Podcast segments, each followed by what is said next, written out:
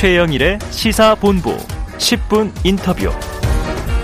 네, 이슈의 핵심을 콕 짚어보는 10분 인터뷰 시간인데요. 윤석열 대통령 당선인이 오늘 종로구 통의동 집무실에 첫 출근을 했습니다. 안철수 인수위원장과 만나서 인수위 운영 방향을 논의하기도 했죠.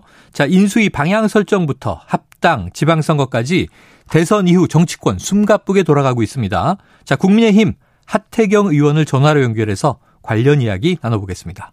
하 의원님 안녕하세요. 예, 안녕하세요. 하태경입니다. 야, 대선 끝나고 저희 프로그램은 이제 처음 모십니다. 네. 축하드립니다. 아이고, 감사합니다. 예. 자, 20대 대선을 치른 소회 한 말씀 해주셔야죠. 예, 뭐, 승리의 기쁨은 잠시고요. 음. 이제 앞으로 지금 남마처럼 얽힌 국장을 어떻게 풀어갈 거냐. 네. 그리고 협치의 폭을 어떻게 하면 더 넓히고 깊이 있게 할 수 있느냐 해서 뭐 하루하루 아주 머리가 많이 아픕니다. 네. 숙제들이 너무 많네요. 정말 승리의 기쁨은 찰나고요. 엄청난 예. 십자가를 짊어지신 느낌이 들어요. 예, 이건 예, 뭐죠. 예. 정권이 바뀔 때마다 느끼는 겁니다만. 자, 윤석열 당선인 이 대통령직 인수위원장의 안철수 국민의당 대표, 부위원장에는 권영세 전 국민의힘 선대본부장 임명했습니다. 이 인선은 어떻게 보십니까?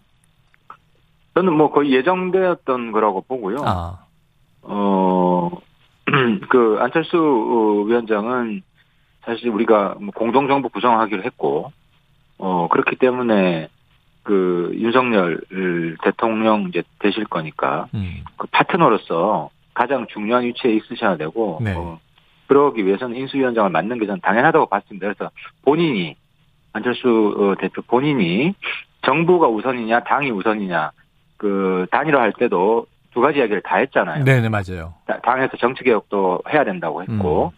또 행정 경험도 중요하다고 했고 그래서 저는 안철수 대표가 어쨌든 행정 쪽으로 이렇게 무게 중심을 뒀다. 특히 또 코로나 특별 코로나 특위 네. 위원장까지 겸직한 거 맞습니다. 아닙니까? 그래서 안 대표가 행정부에 무게 중심을 두면서 자연스럽게 이렇게 뭐 풀려가는 게 예, 굉장히 뭐 순리대로 가는 것 같습니다. 네. 그런데 이제 인수위원장이 총리로 간 적은 아직은 없는데 초대 총리, 뭐 책임 총리 지명 가능성도 많이 보도가 되고 있어서 그렇게 갈 것으로 보십니까? 저는 안철수 대표가 어, 아까 제가 말씀드린 대로 행정부에 본인의 무게 중심을 두겠다라는 음. 생각이 확고하고 또 지금 인수위 대통령 취임 때까지 지금 시간이 좀 꽤 있지 않습니까? 네네. 그 기간 동안에도 그 마음이 변치 않는다면 저는 초대 총리 이 본인이 의지가 있다면 저는 뭐 당선자 측에서도 긍정적으로 생각할 거라고 봅니다. 네. 자, 긍정적으로 바라볼 것이다. 자, 오늘 조선일보 보도인데요. 새 정부에서 김부겸 현 국무총리의 유임을 검토한다. 이런 보도가 나와서 자, 김은혜 대변인은 이거 검토된 바 없다. 부인을 했는데 가능성이 있습니까? 없습니까? 저는 없을 거라고 봅니다. 아, 그러니까 없다고 본다. 뭐, 왜냐면, 그, 떡 먹을 사람 생각은 안 하고 떡 주신다. 그러면 네. 기분 나쁠 수도 있지 않을까요? 네네네.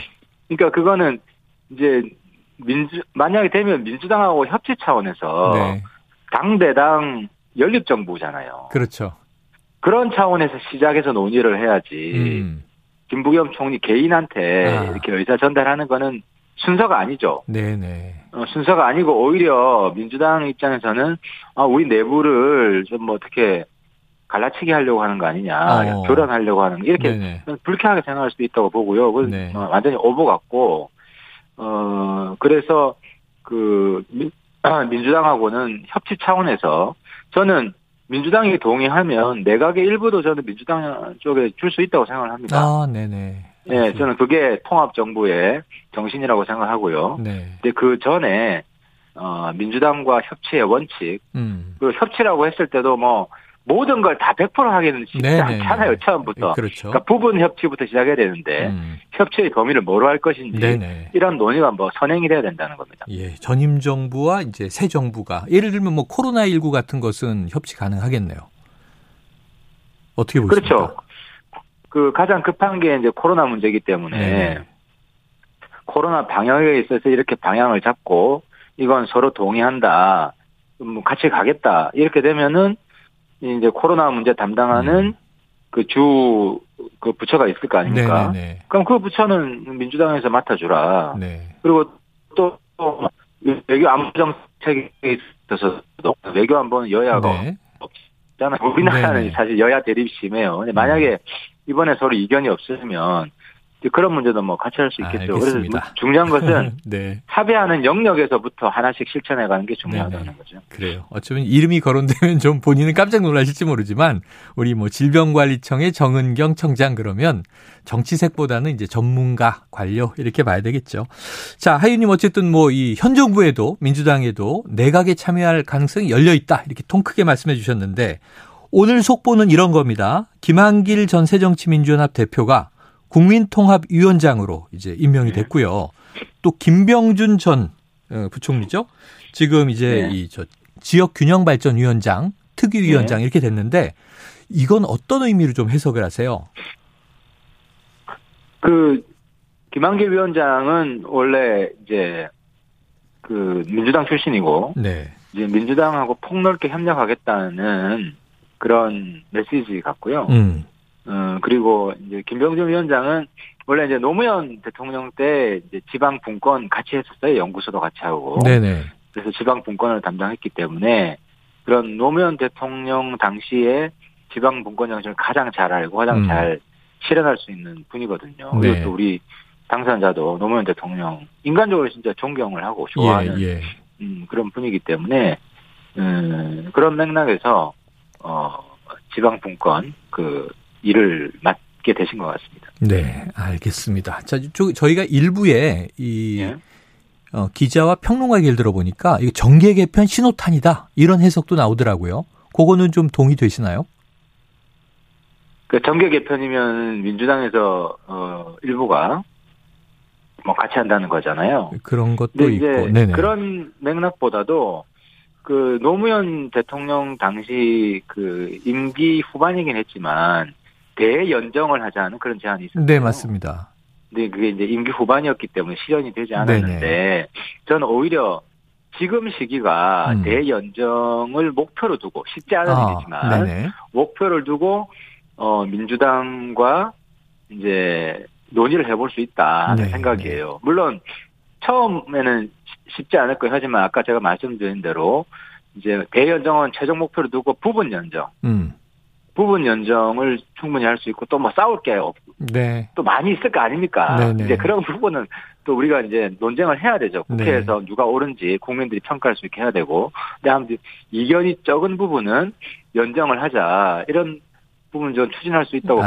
알겠습니다. 그래서 연정의 의미다. 대연정의 의미다. 예, 네. 예. 정계 개편이라고 하는 게 여러 가지 해석이 가능하지만 대연정의 이제 가능성 그 의미다. 자, 조금 전에 싸울 거 얘기하셨으니까요, 하 의원님. 예. 요거 예. 싸울 건 것 같습니다. 예. 이 대선 과정에서 여성가족부 폐지 이 공약이 나왔는데 지금 윤 당선인 얘기를 들으면 어 정말 그 여성가족부 그 소임을 다했다. 이제 좀 바뀌어야 한다. 그러면은 요 폐지 합니까?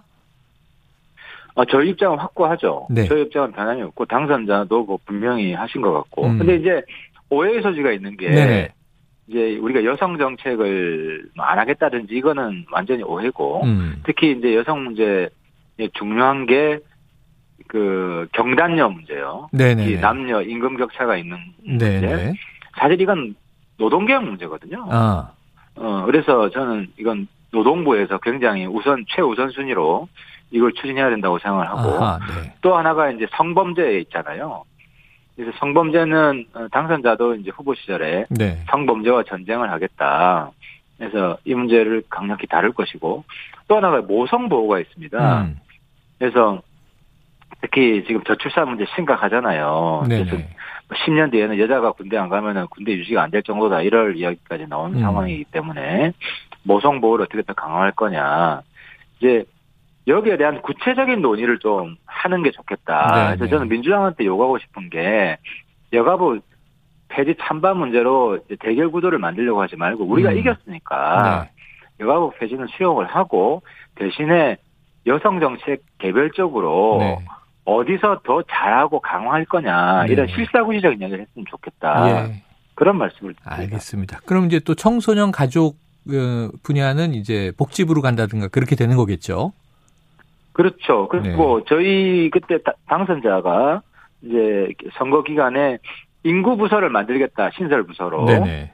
그래서 이제 인구 부서에는 특히 이제 저출산 고령화 문제를 많이 다룰 수밖에 없잖아요. 음. 그리고 또 가족 문제가 같이 결합돼 있잖아요.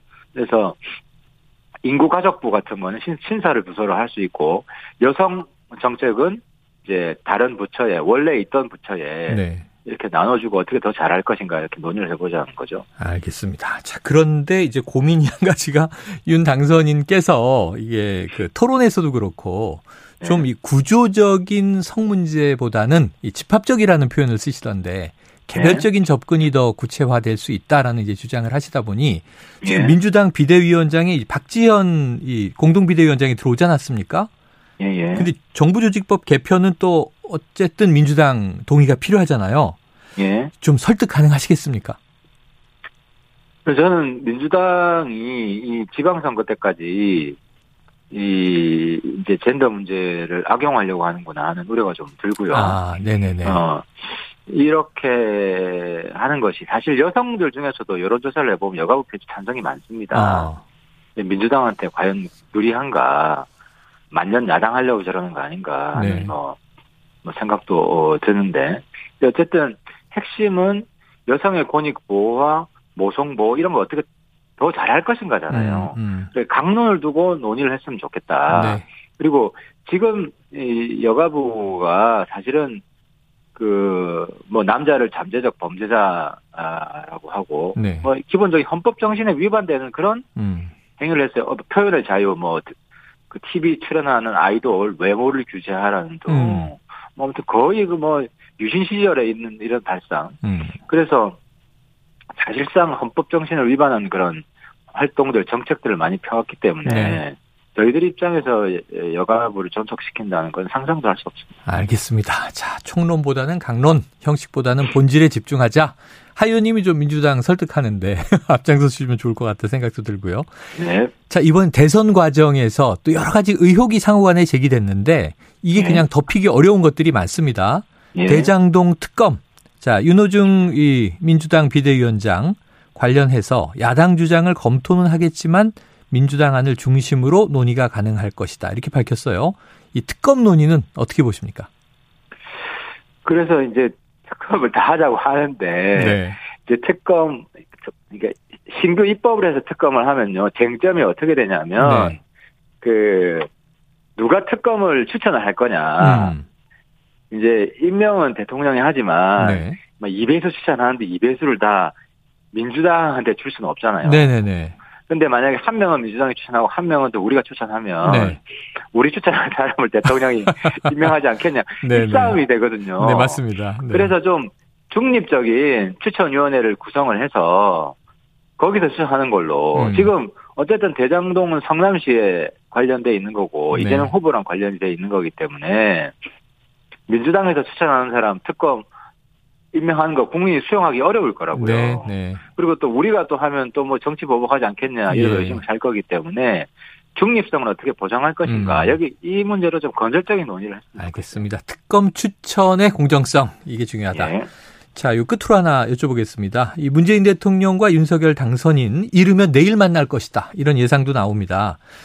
이명박 전 대통령 사면이 거론될 것인가? 이런 이제 보도가 솔솔 나와서 하 의원님 의견을 네. 한번 여쭤볼게요.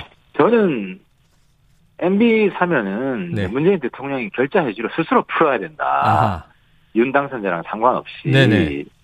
왜냐하면 뭐 사실 문재인 대통령이 한 분만 내놓고 한 분은 계속 잡아들고 문 대통령 본인이 굉장히 좀, 좀 저는 후회될 거라고 봐요. 네네. 결단을 스스로 하고 또 뭐 그 MB뿐만 아니라 정치인에 대한 포괄적인 사면 이런 걸 같이 하는 걸 검토해 보는 게 좋을 것 같고 네네.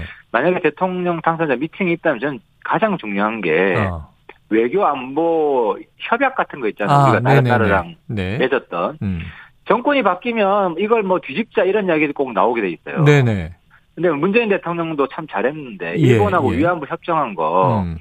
파기하려는 압력이 많았지만 지지층에서 네네네. 파기 안 하고 그냥 안, 하- 파기 안 했다고 네, 이야기를 했잖아요. 맞습니다. 맞습니다. 근데 보수 쪽에서는 예를 들어 대북 협약 맺은 거 있잖아요. 네네. 그거 폐기하자는 요구가 많아요.